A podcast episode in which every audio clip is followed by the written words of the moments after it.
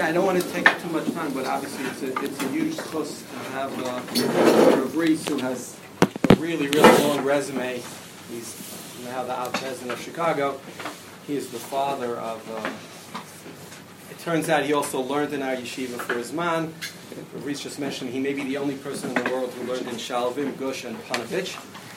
Um, but I have a much closer relationship with Rabbi Reese in that he also used to be a lawyer.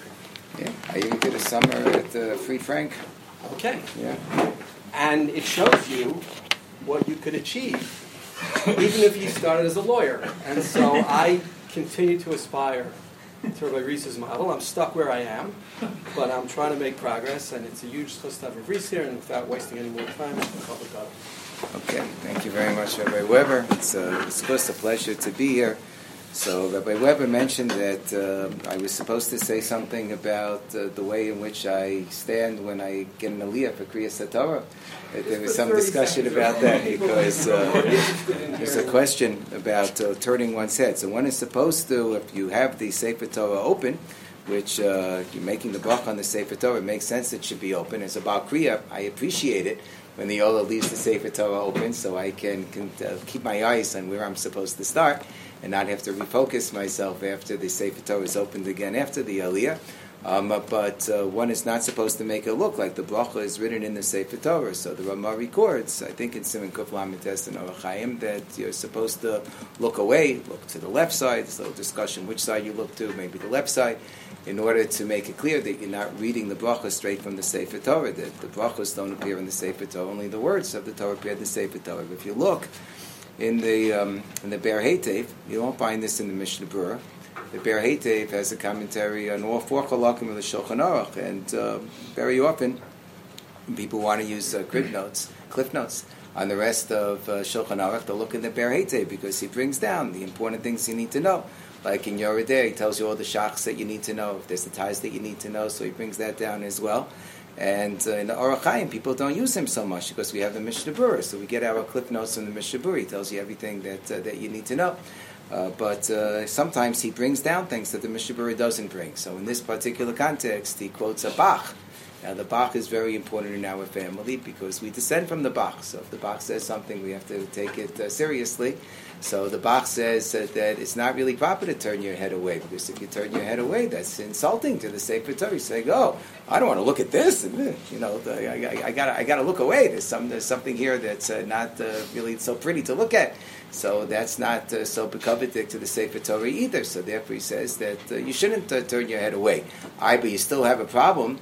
Uh, that it's going to look like you're reading the brachos from the Sefer Torah. So there's an easy solution. You close your eyes close your eyes so people will see that your eyes are closed, that they'll know that you're not reading the Bachos and the Sefer Torah. So that's the minhag in our family. I think Yosef Chaim has probably counted every single time that he's done this, but our minhag is uh, that uh, whenever we get uh, an aliyah, so we close our we close our eyes, we don't turn our head away.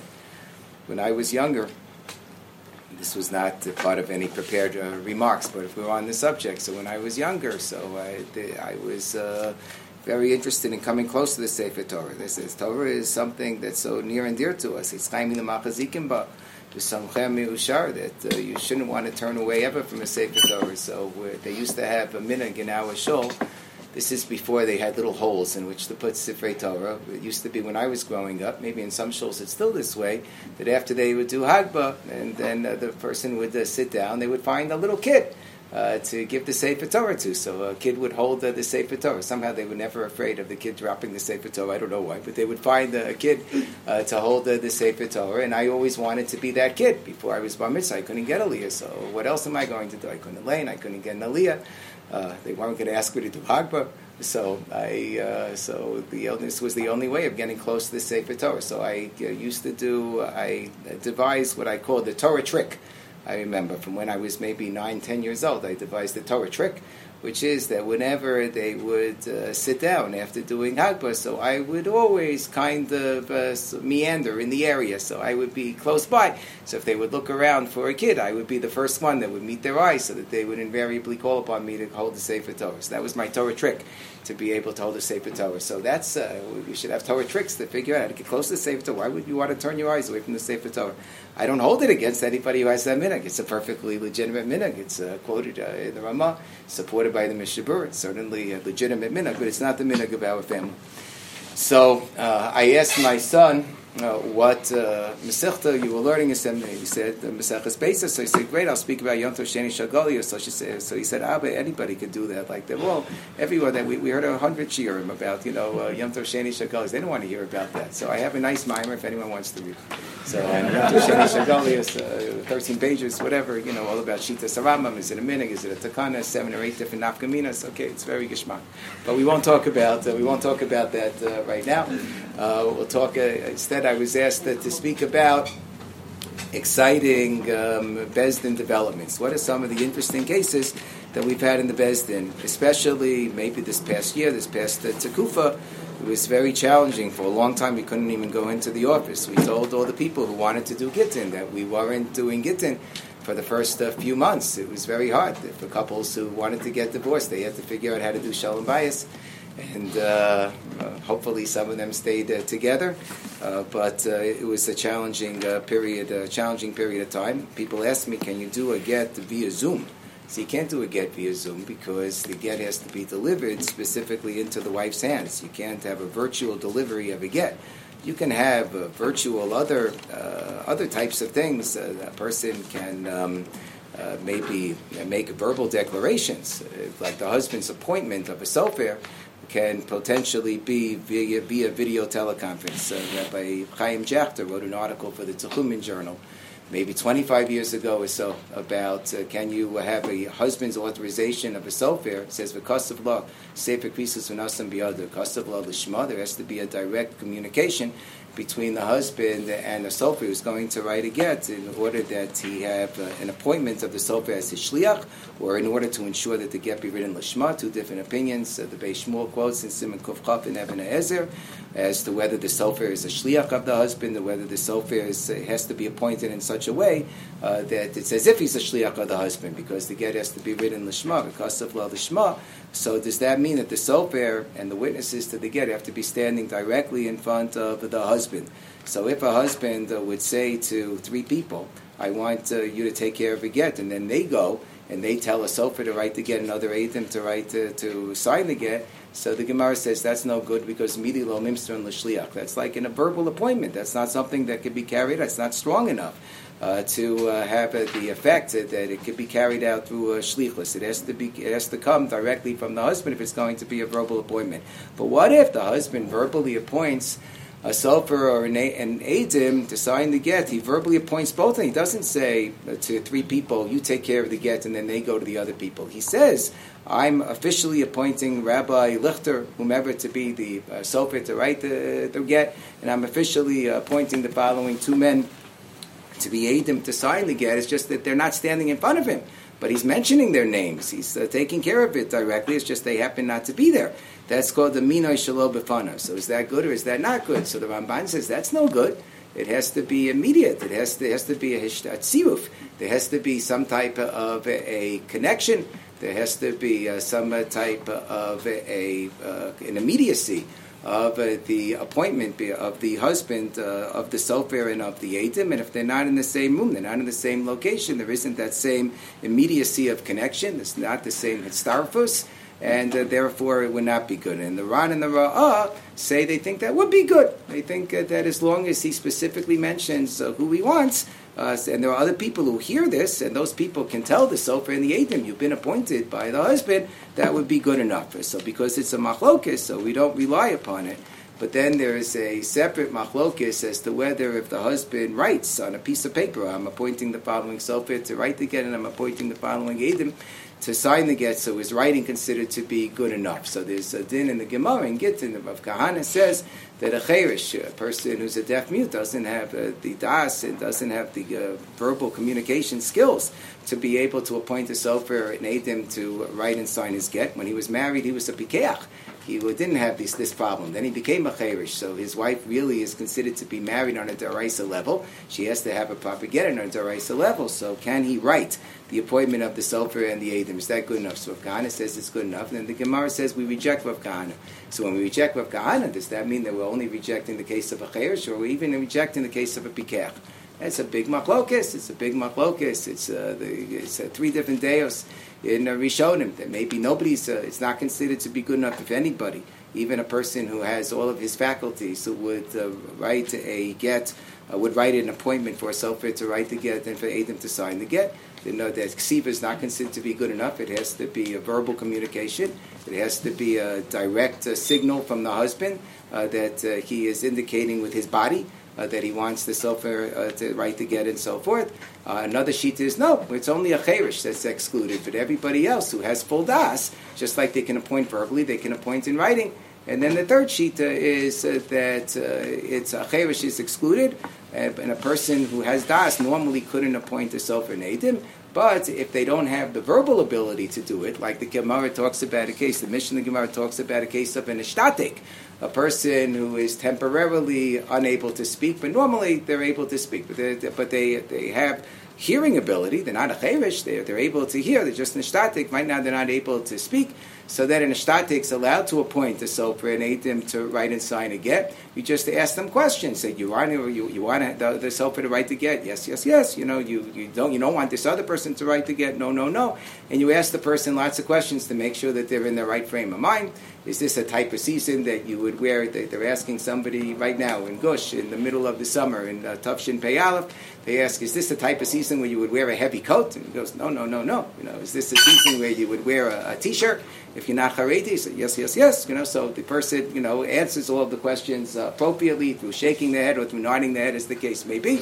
Uh, and uh, then uh, on that basis, you're allowed to write the get. So some of the Rishonim say, just like an ishtatek is allowed to appoint a get through uh, the shaking of the head and the nodding of the head through uh, bodily gestures, so they also can write uh, on a piece of paper the appointment of the sofer and the Adim. But somebody who has the ability to speak, a person who's not only a pikech, that they have das, but they have the ability to speak, so then there's no need to make any special dispensations for them. So then they would have to uh, actually uh, make the appointment verbally. So the Pischei Tshuva quotes the Maharam Mibrisk. Not the same thing as when we say the Brisk Rav, we mean Rav Chaim, we mean Rav Elpa, we mean other people. This is the Maharam brisk from a long time ago. And the Maharam Mibrisk uh, said that if you do both of these things, uh, then it would be okay. Since there are some Mishodim, including the Ramban, who say that if the get is written, uh, if the appointment for the uh, the get, for the writing and signing of the get is written by the husband, and he's a pikeach, that's considered to be uh, good enough.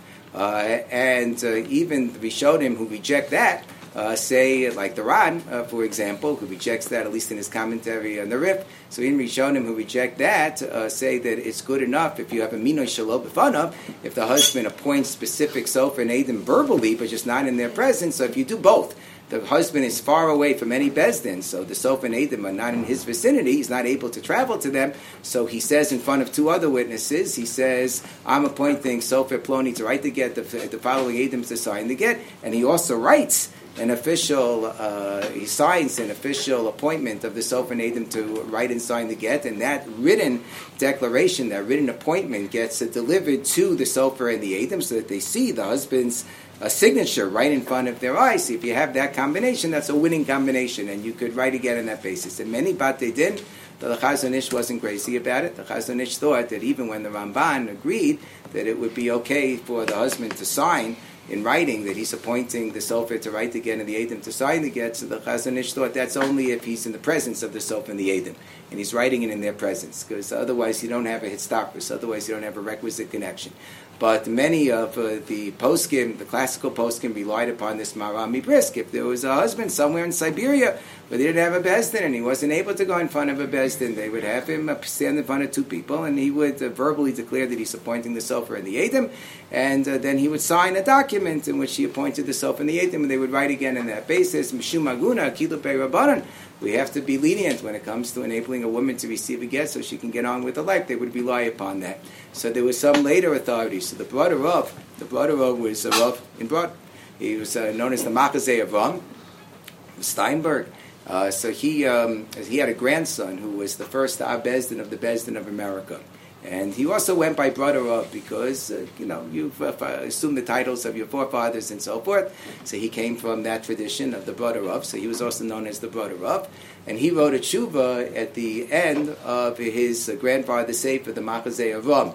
If you go in Hebrew books, if you go in Otzar Chokmah, you won't find this. You have to have an original Machazeh Avraham, uh, and only the original version has the chuvas that he added in the back. So if you, one of the chuvas said that the grandson, the Broder Rav, wrote in the back was he said that I have an even better solution that would work according to everybody, maybe even according to uh, the Chazon Ish's uh, interpretation of the Ramban. Um, maybe if you have the husband write an appointment of the Sofer and the Eidim, and he also um, makes a verbal uh, declaration that he's supporting the Sofer and the Eidim, and he also speaks to the Sofer and the Eidim, not in their presence because he's far away, but he does it over this new contraption that we have known as a telephone. If he does it over a telephone, so maybe the Tfias Eina Dekala, uh, the fact that people will recognize uh, his voice, uh, that, uh, that will like, be able to identify him, people will identify his voice. Um, so that also will create a direct connection with the self in the Eidim. So if you throw that in, so then you have a triple crown solution, and uh, that should work according to everybody. So that's what the Bezdin of America has done uh, over the years. That whenever the Bezdin of America has to write a get for somebody who's very far away, there's no Sofer and in the area. For a long time, uh, period of time, we were doing Gittin for the um, community in Uruguay and uh, also in Chile. Uh, they didn't have a sofer and Adim uh, who were available whenever a husband and wife needed to get uh, divorced. So we would have the husband uh, call up uh, from, from Uruguay and he would appoint the sofer and the Adim over the telephone. He would make a verbal declaration. He would sign the document. So we would have all of the three components and we would be able to write a get. And then we would appoint an agent, whoever would be the rabbi in Uruguay or Chile, whoever it was, would deliver the get to, to, to the wife. We would do it that way. So one second. Yes, your question? That voices can now be synthesized, so that take away from the that uh, yeah, yes, it, you would have to be able to verify that it was really the voice. They were assuming that it's uh, pretty straightforward. The Gemara has a case, the Mishnah has a case of a person who's in a bore. They're inside of a pit, and they say, "Kol shemeis koli yichtov get ishti." Anybody who hears my voice should write a get for my wife. So even though we can't see the person, we're allowed. The Gemara says that we're allowed to rely upon uh, the voice. For a shofar, we wouldn't be able to rely upon it because it's only a kol havara. Apparently, a kol havara is okay when it comes uh, to uh, an appointment for a get, uh, even though the person is speaking from a pit, you would be able to, to write the get. So that was a good uh, idea. So Rabbi Jachter wrote, I have an even better, better solution uh, that in addition to the two different methods that were endorsed by the Rambam, Rami Brisk, Aminoi Shalom Bifanav and Al Yidei Ksiva, uh, and uh, the third uh, component of do a Minoy Ayidei telephone, we'll do a video teleconference. Uh, so we have a video teleconference, then you'll be able to see the husband directly. So he discussed it with Rosam and Nechemia Goldberg Zatzal. And Nechemia thought that's amazing. That's a great solution because this way you know for sure it's the husband because you're looking straight at the husband. You also have people there who can identify the husband together with the video teleconference call. Lamaisa, the Bati didn't, didn't end up doing it because Bati did are not so technologically uh, savvy. And also the, the amount of of effort and time and expense that would have taken to set up the video teleconference equipment. You could have just put the husband on a plane and get him to be right in front of the Bezdin anyway. So they didn't uh, end up uh, doing uh, the video teleconference, but this became relevant again um, uh, with uh, the pandemic when people weren't allowed to go out. So even though when it comes to the actual Mesiras to get, the delivery of the get from the, the, husband to the wife, or from the husband's shliach, the husband's agent, into the wife's hands, that you can't simulate over a, a telephone or over video teleconference. That has to be direct. But with Zoom technology, you could have had the appointment uh, from the husband. So I think I read that the Rabbanut uh, allowed for uh, a get to uh, be authorized, at least by the husband, in this particular fashion. Now, our own approach was that, look, since Lamaisa, we're not going to be able to deliver the get, until we're able to be physically in the same place as the husband and the wife. So if we have to wait until then anyway for the delivery of the get, we could wait until then for the appointment uh, by the husband of the get, unless there would have been some sort of situation where we were worried that if we didn't have the husband make the appointment right then and there, we would have lost him forever. So then I suppose we would have been makel uh, to allow this type of, uh, of an appointment, but we didn't need to do that. So we waited. And then when we finally were able to do uh, Gittin again, so then there was a question mark as to uh, whether it would be okay for the woman to wear gloves to receive the get. The Ramah says that really you shouldn't have a chatzitza. The get says v'natan biyada. Get has to go into the hands of the wife, so it's supposed to go directly into her hands. Now, the truth is, it's more of a kinyan than anything else. So if it goes into the airspace of her hands, it's good enough. The Gemara talks about the get going into the chutzner of the wife, you know, being good enough. So really, it's a chumrah.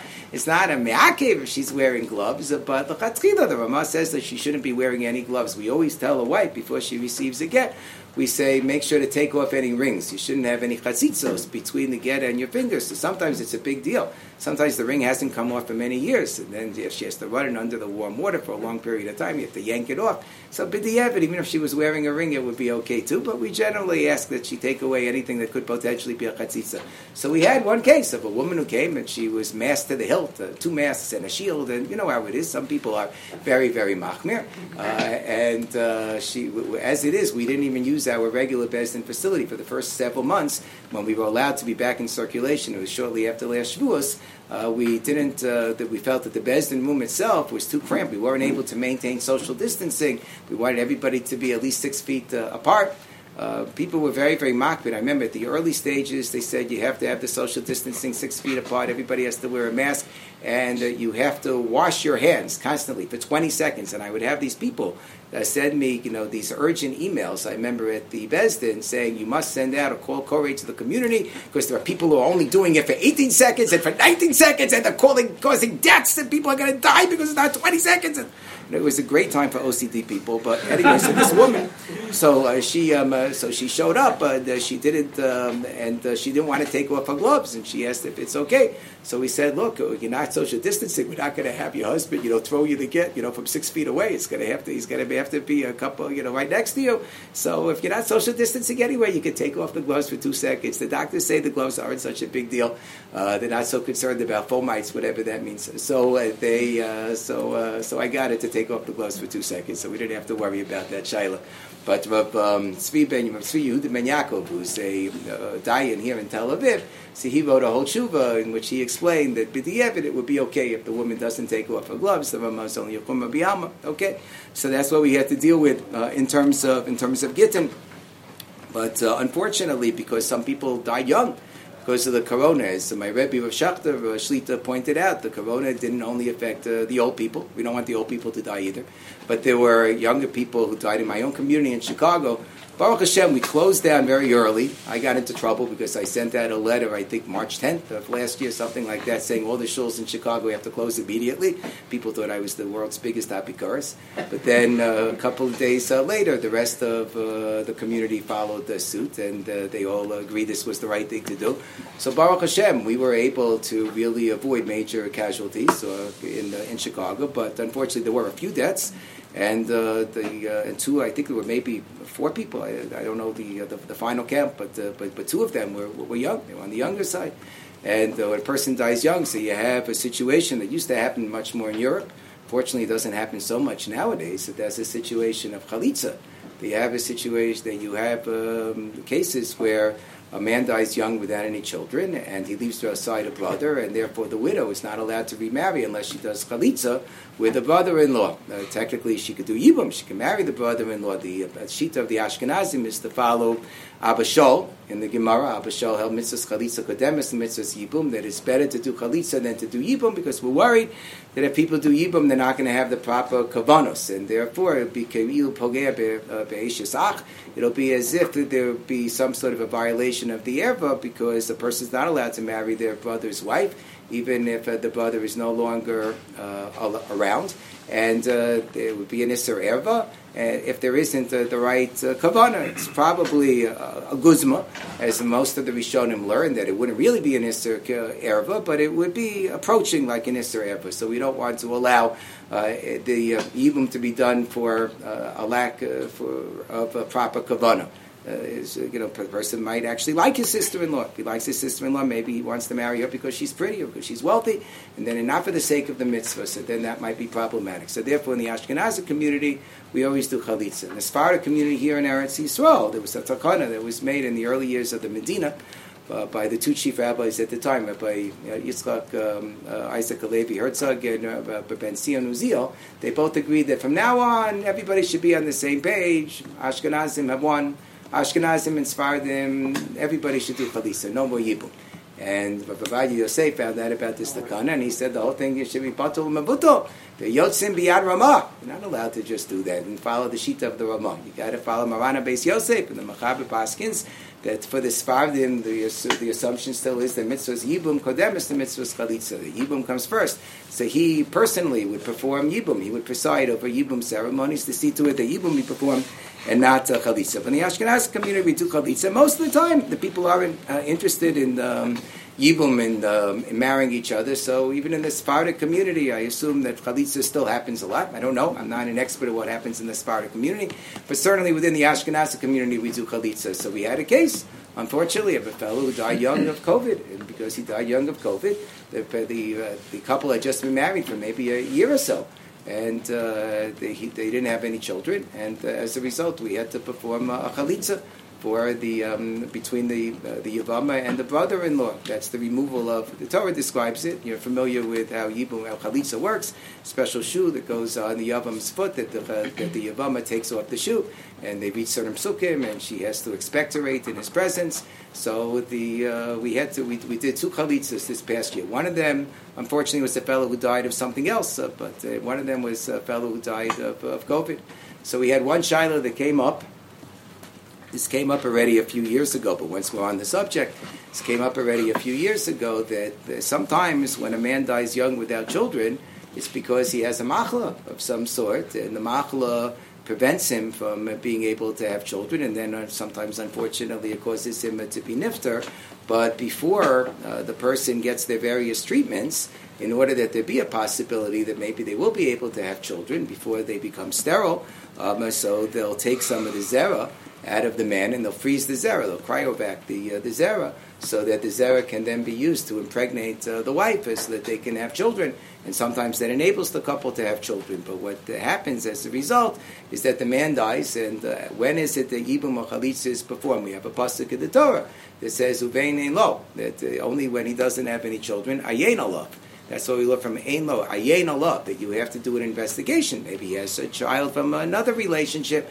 Maybe he has a child from another marriage. The Maharatz Chayes, uh, in the back of Yavama says, I have another great reason why nowadays uh, we should always favor chalitza over yibum because we live in more promiscuous times, and therefore, even if we think that the man doesn't have any children because he didn't have any children from this wife and he wasn't married to anybody else, maybe he had a relationship with a Jewish woman that we don't know about, and maybe he has a Jewish child somewhere in the world, and therefore it would be an isser erva for him to perform yibum. For that reason, everybody should do chalitza. It's a very interesting argument. So uh, the ayin alav now has new ramifications. We've had the shayla more than once We've had the Shaila Lemaisa come up more than once, and that is the man dies and he doesn't have any children, but he has Zera. There's Zera, there's frozen Zera. The Zera could still be used to impregnate his wife, not just his wife, it could be used to impregnate another Jewish woman. And then he would halakhically be a father. So let's say he halakhically only becomes a father after he dies. So is that enough to exempt the wife from Yibum and Chalitza? And if it exempts the wife from Yibum and Chalitza, let's say she would have performed Yibum, will it turn out retroactively that she was over on an Isser for marrying her, her, husband's, her late husband's brother, an Isser Eshesach, because it turns out that there was no justification for the Yibum to take place because there really was a child.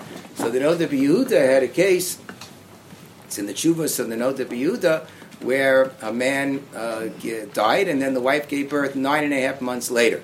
So the question was, should we assume that the child came from the original husband so that she would be patur, she would be exempt from chalitza? It's already nine and a half months. So do we say that the child is ishtahuye ishtai, that the child uh, just took a long time to come out? The Shulchan Aruch assumes that up to 12 months, that you could sometimes have a pregnancy that could last for up to 12 months. So this wasn't even 12 months, so maybe there was more room to be makel. So the Note of Yehuda brought the possibility that maybe it came from the husband Zerah, but that it did not uh, fertilize right away because uh, the Gemara says that you have a, a case of pleta shikva zera, where a zera from a man can come into the wife's body, and then it could take, uh, then three days later, it could come out of the body. So up until it could take three days for the zera to fertilize. So maybe it's just sitting there. It's still potent for a few days, but maybe it was only fertilized after the husband died. So would that exempt the, the wife from chalitza if she would have a child that was uh, where the zera was only fertilized afterwards? So the Noda Yehuda says he thinks that maybe it wouldn't. Thinks maybe it wouldn't because we have a principle that we wait to do chalitza until uh, three months because after the, after, after the husband's death, because it could take three months for the uber to be recognizable. And why don't we wait three months and three days? So he said, really, you should wait three months and three days. So he said, obviously, we don't wait three months and three days because if she would only become pregnant the husband's zera that was fertilized one or two or three days afterwards, so probably that wouldn't exempt her from chalitza or yibum. So therefore, she would still need to do uh, a um, she would still need to do a chalitza. It wouldn't count anymore. So he said this is a very um, uh, original svara. He didn't want to rely upon it alone, and he said in this case you don't even need to rely upon it because she, probably she uh, the zera was fertilized immediately, and it just took longer than usual for the child to come out. It took nine and a half months for the child to come out, but not because it was fertilized after the husband's death. So in this case, you could be makel anyway. But he threw that svara out there. So show Yisraeli when he was heading the Eretz Chemda Institute right here in Eretz Yisrael. He was asked this svara, he was asked the shaila about whether we rely on this svara bisman hazeh, um, uh, that if, uh, let's say, you had some zera that was cryobacked, and then the wife, the widow, would have a child from that zera, not that it would be fertilized uh, within three days after death, it would be fertilized three years after death, and the child would be born. So with that, pater from chalitza. So he brought the tshuva of the Noda B'Yuda, and he said that he thinks in this case for sure, where it, there was no bia, uh, between the husband and wife that led to this child being born. The child was only uh, was, was, was only brought into existence. Uh, the fertilization only took place uh, years later after the husband died. So for sure, it wouldn't be attributed to the husband for these purposes. We would attribute to the husband. The Sefer Chalisa Kilkasa says, let's say a woman is artificially inseminated with her husband's zera, so then there's and she has a child, and then the husband dies. Does she require Chalisa Yibum in that case? So there's a machlokis between the Beis Shmuel, the Chalkas Mechokek, and the Taz, and the first simon of Eben Ezer, whether a uh, one can fulfill the mitzvah through artificial insemination. That was Nisaba Bambati. The case of Nisaba Bambati, she went into a, a bathtub, and the husband's zera was floating around the bathtub, and she became pregnant. So, she, can you perform uh, the, the mitzvah pruavu in that particular fashion? I think the Beis Shmuel says yes, and the Chalkas Mechokek says maybe, and the Taz says no. So you have three different shitas. So he says, but in this particular instance, he said everybody should agree. The Sefer Chalitza Kilkosa says, I don't know if everyone agrees with it, he wrote the book. You know, if you write the book, Chalitza Kilkosa, so you get the basket, right? But I don't know if everyone would agree with this psak.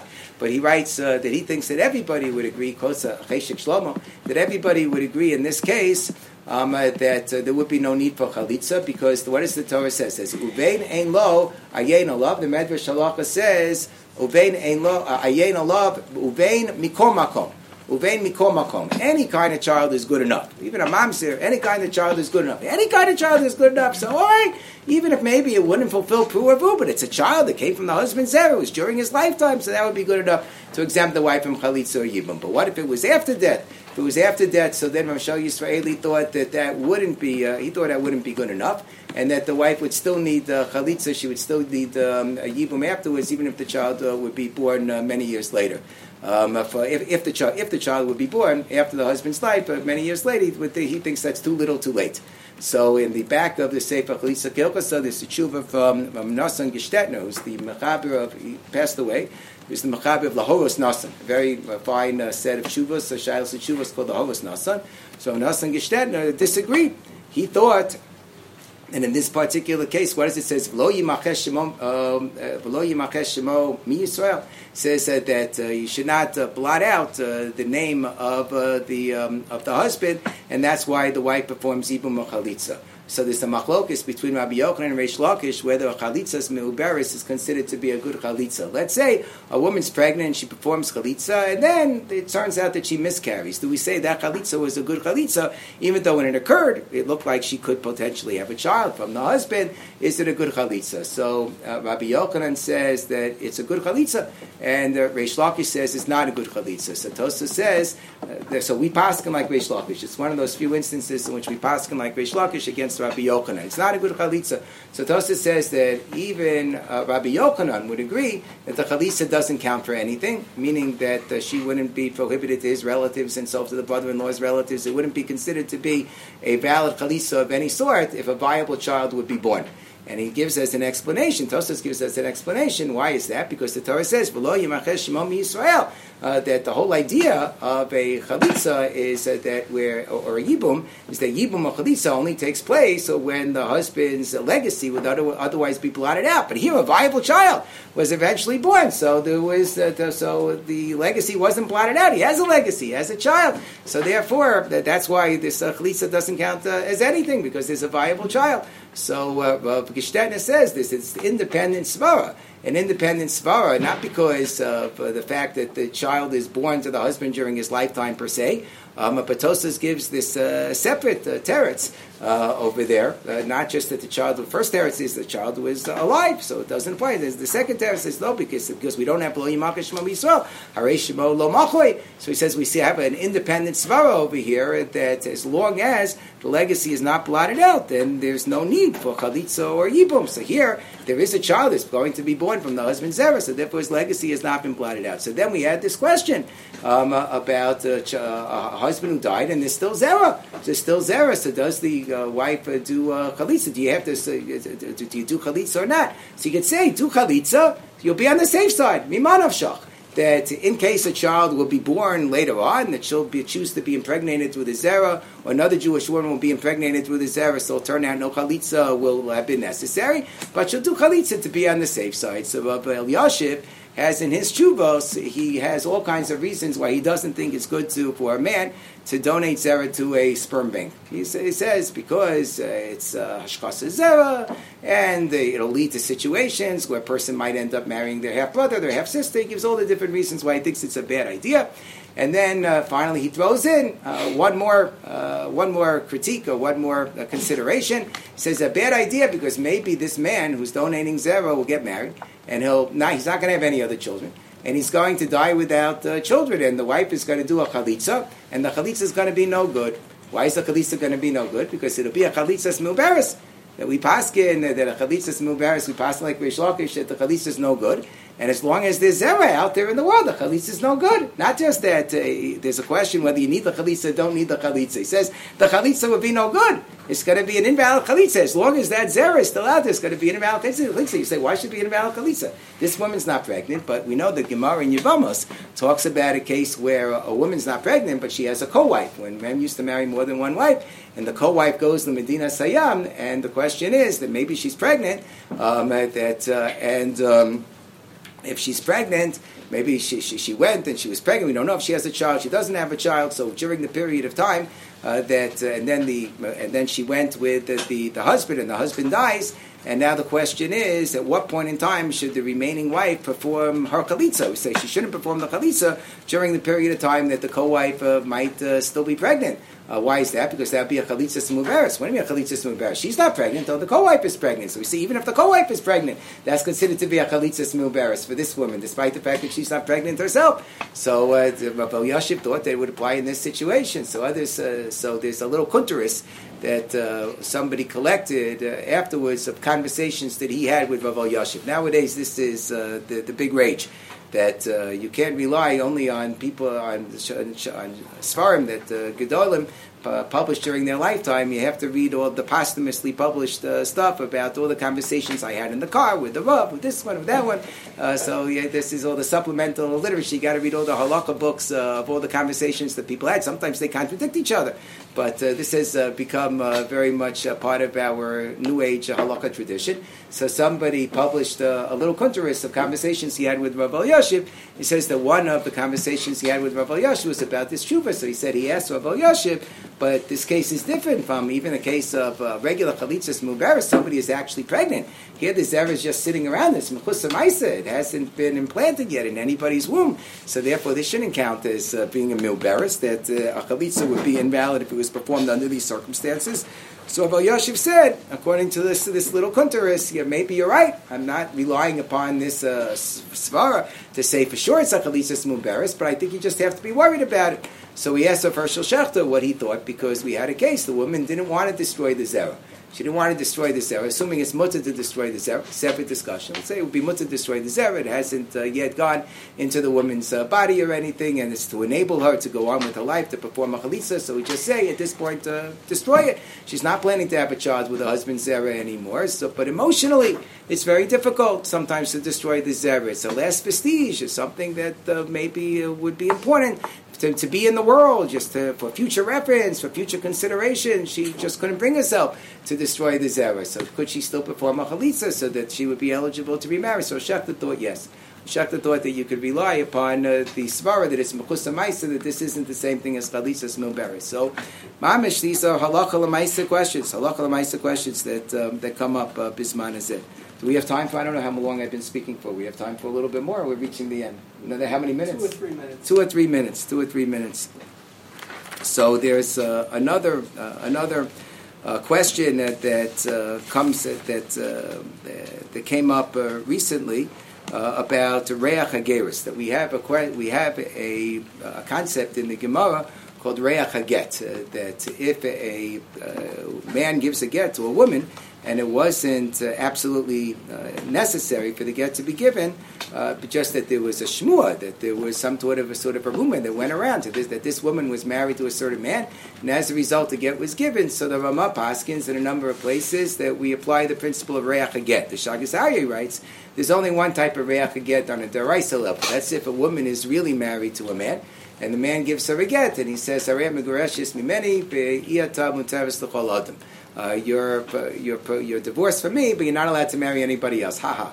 So uh, that doesn't really count as a real get in the sense that she's not uh, permitted to marry anybody else, but nonetheless, it's considered to be a reach, I guess. So if her husband's a Kohen, she can't stay with him anymore. Or if she eventually uh, gets uh, uh, becomes an almana, she wouldn't be allowed to, to, to, marry a Kohen because it's considered to be a, a reach get the apostles mikahuna because the Torah says Lisha Gusha Meisha that even if she's only Gusha Meisha, she was only divorced from the husband and not from anybody else, she's still not allowed to marry a Kohen. So that's considered to be a reach get in a Daraisa level. So the Ramah discusses a concept of a reach haget on a derabanan level. And on a derabanan level, so where it goes there, uh, that uh, if a man gave a get to a woman and he wasn't really married to her halachically, but just that uh, there was a chash, the chumrah, he gave her a get because there was a shmua that they got married or something like that. So uh, then uh, she wouldn't be allowed to marry. Uh, she wouldn't be allowed to marry a kohen. because that also would be considered to be a reach get. It's similar. It's based to some degree on a Gemara that has to do with a woman who receives a chalitza that wasn't really a necessary chalitza, a chalitza's milbaris, and then it turns out uh, that uh, the uh, husband, that, that a child was, was born uh, to the um, uh, from a co-wife, a child was born from the case that I was discussing. So would she be, a, be allowed to marry a Kohen? So the Gemara says, well, we're worried that maybe people will hear that she had a chalitza, but they won't hear that she didn't need the chalitza. If she goes and marries a kohen, they'll think that a chalitza is allowed to marry a kohen.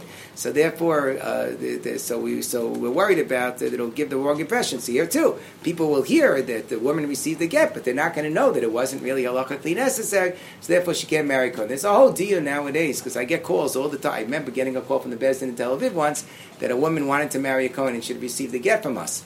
So they said, could you check the first marriage to see if it was an Orthodox wedding? Maybe it was just a Reform wedding or something like that. So he said, yeah, it was a Reform wedding. He said, great, so we're going to allow her to marry a Cohen. So I said, what about Reach Haget? So we're not worried about that. The reason they weren't worried about Reach first of all, the Sfadim aren't worried about Reach Haget. But even beyond that, there's an argument that the, the Beis Shmuel points out that this concern that the Ramah had about Reach Haget, it seems to be based on a Tshuva Sarashba, and there are contradictory Tshuva Sarashba. The Rashba is all over the place, so I should say all over the place. There are different uh, to the Rashba seem to go minakatzeh lakatzeh, whether we're worried about Reach Haget, we're not worried about Reach Haget on the Rabbanan level, and everybody does uh, mental uh, somersaults to figure out how to reconcile the two Tshuvas of the Rashba. But one of the reconciliations is that maybe it's only when a Bezdin decided that a get was necessary, even if only the chumrah, that we say that's considered reach a get, so she can't now marry a Kohen, even if it really was the case that she wasn't really married. But if she did it on her own, that uh, on her own she scheduled the appointment at the Bezdin and uh, did a get, but it wasn't paskin by the Bezdin, so, and it turns out she didn't really need to get. So then uh, we don't uh, prohibit her from marrying a Kohen. So some say that nowadays we understand, everybody knows that gittin are done for all kinds of people who don't really need a get. Deep down, you have a person only got married before, we have a Moshe, and others would say there were no kosher eidim at the wedding, that it's a good idea to do a get. Uh, it's uh, because uh, Rav Henkin held that uh, every single union of a man and wife should uh, should be with a get, even if it didn't have a halakhically kosher eidim at the wedding ceremony. But nonetheless, uh, uh, it's not uh, strictly necessary. So in such a case, since everybody knows that uh, Bati didn't do these uh, gittin all the time, without uh, making a psak that a get is absolutely necessary, just to be on the safe side, without doing investigations, we do a get always to be on the safe side. It's good to do a get to be on the safe side. Uh, so uh, then uh, that doesn't create a react get situation. I have a tshuva by Rav Aaron Soloveitchik because there was a case like this that um, had to do with a certain couple in uh, Atlanta, I think, because he writes about a couple in Atlanta where there was a get and it was only a reform marriage and there were no kasher at the wedding, and now the woman wanted to remarry a Kohen, uh, so she wouldn't be psula except for the fact that she received the get. So Rav Aaron said that you don't have to worry about reach haget in this situation, and Rav Gedalia Dov Schwartz also uh, Zatzal was also was makel in this type of situation. So that's a question mark. Some say that if you're an Ash, that the Ashkenazim really should be machmir. There are different opinions about the reach haget situation. But do you apply the same type of uh, consideration, this type, same type of concern to a situation of a reach? Let's say you have a woman who is presumptively Jewish but she just doesn't have documentation that conclusively proves it uh, 100%. So we say, just to be on the safe side, you should go to a gear, uh, and she goes to a gear in front of the Bezdin. Then it turns out that she really did have enough that we could have considered her to be Jewish even without the Geras. But she went through this Geras procedure. So do we say this? Since she went through the Geras procedure, therefore she shouldn't be allowed to marry a Kohen because a Geras is prohibited from marrying a Kohen. So here too, I think that uh, Yehuda ben Yaakov and others have chuvas. I, uh, have chuvas on this subject. I think Mashash has a chuva on this subject, in which they say that we don't find uh, that uh, Chazal ever enacted a takana of Reach Hageris. The Reach Haget, okay, that's a discussion, that's an argument, but we don't find Reach Hageris. They give different suggestions why that might be because a get is a more of a public uh, type of a ceremony that you have lots of people who convene together, they do the get, and they find out about the get, so therefore there's more of a concern. People will know that the woman received the get, and they'll say, ah, we're allowing uh, a grusha to marry a Kohen. But when it comes to Geras, very often, especially if it's done the Chumr Biyama, it's done very, very privately, so it's not uh, public uh, front page news necessarily that uh, the woman underwent a gear, so there's more room uh, to be made. So we had a case in the Besdin a couple of years ago uh, where the woman had been converted by a bezdin of Orthodox rabbis, and according to our research, uh, the not, not the, the, woman's mother had been converted by a, a bezdin of Orthodox rabbis before she married the woman's father, and uh, the uh, the bezdin, and, and, according to our research, uh, the woman's mother had been mekabel some mitzvahs. She lived in a community not everybody was so firm. It was a very modern community. She was a, the her rabbi was a traditional rabbi in the Midwest circles. A traditional synagogue was a synagogue that didn't have a machitza, but where the rabbi had Orthodox micha and they had Orthodox nusuk and everything like that. But they didn't necessarily have a machitza. So this rabbi performed the conversion with two other rabbis who both were Orthodox rabbis who belonged to Orthodox uh, congregations. So everything here was very, very Orthodox. The woman herself, even though she was converted by this uh, rabbi from the traditional synagogue, she was Shomer Shabbos, and she also was Shomer Taras uh. She went to the mikveh all the time. She really, uh, in those days, that wasn't uh, something that everybody did, but she really kept everything. So there really was a proper Kabbalah mitzvahs on the part of this uh, of this woman. But because the rabbi who presided over it was the rabbi of a traditional congregation, and technically speaking, we're not 100% comfortable because there wasn't mechitza, so we had to undergo a, a the chumrah. Uh, so I spoke, to, but she was um, she was going out seriously with a man who was a Kohen was unambiguously a Kohen. That's a separate discussion. Uh, how do you determine Kahuna Bisman He was unambiguously a Kohen. And um, I discussed at the time the issue with Rav Gedaliah Dov Schwartz, and I discussed it with Rav Hershel Schachter, and I discussed it with Rav Mordechai Willig, all Shlita, and uh, they all said that they didn't think you had to worry about Reach Hageris, that it was appropriate just so that she would have good paperwork, you know, for herself and for future generations, that this daughter uh, undergo a uh, Giyur L'chumrah. But really, she was Jewish from birth because her mother had undergone a Giyur before she married her father, before she was conceived, so she's not wasn't considered to be a Giyoris, and therefore she really could marry a Kohen.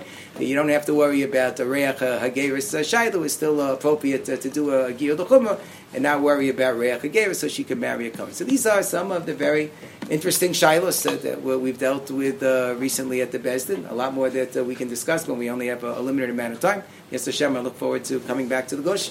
My son is returning for Shana Bet, and hopefully we'll be able to spend more time together. Okay?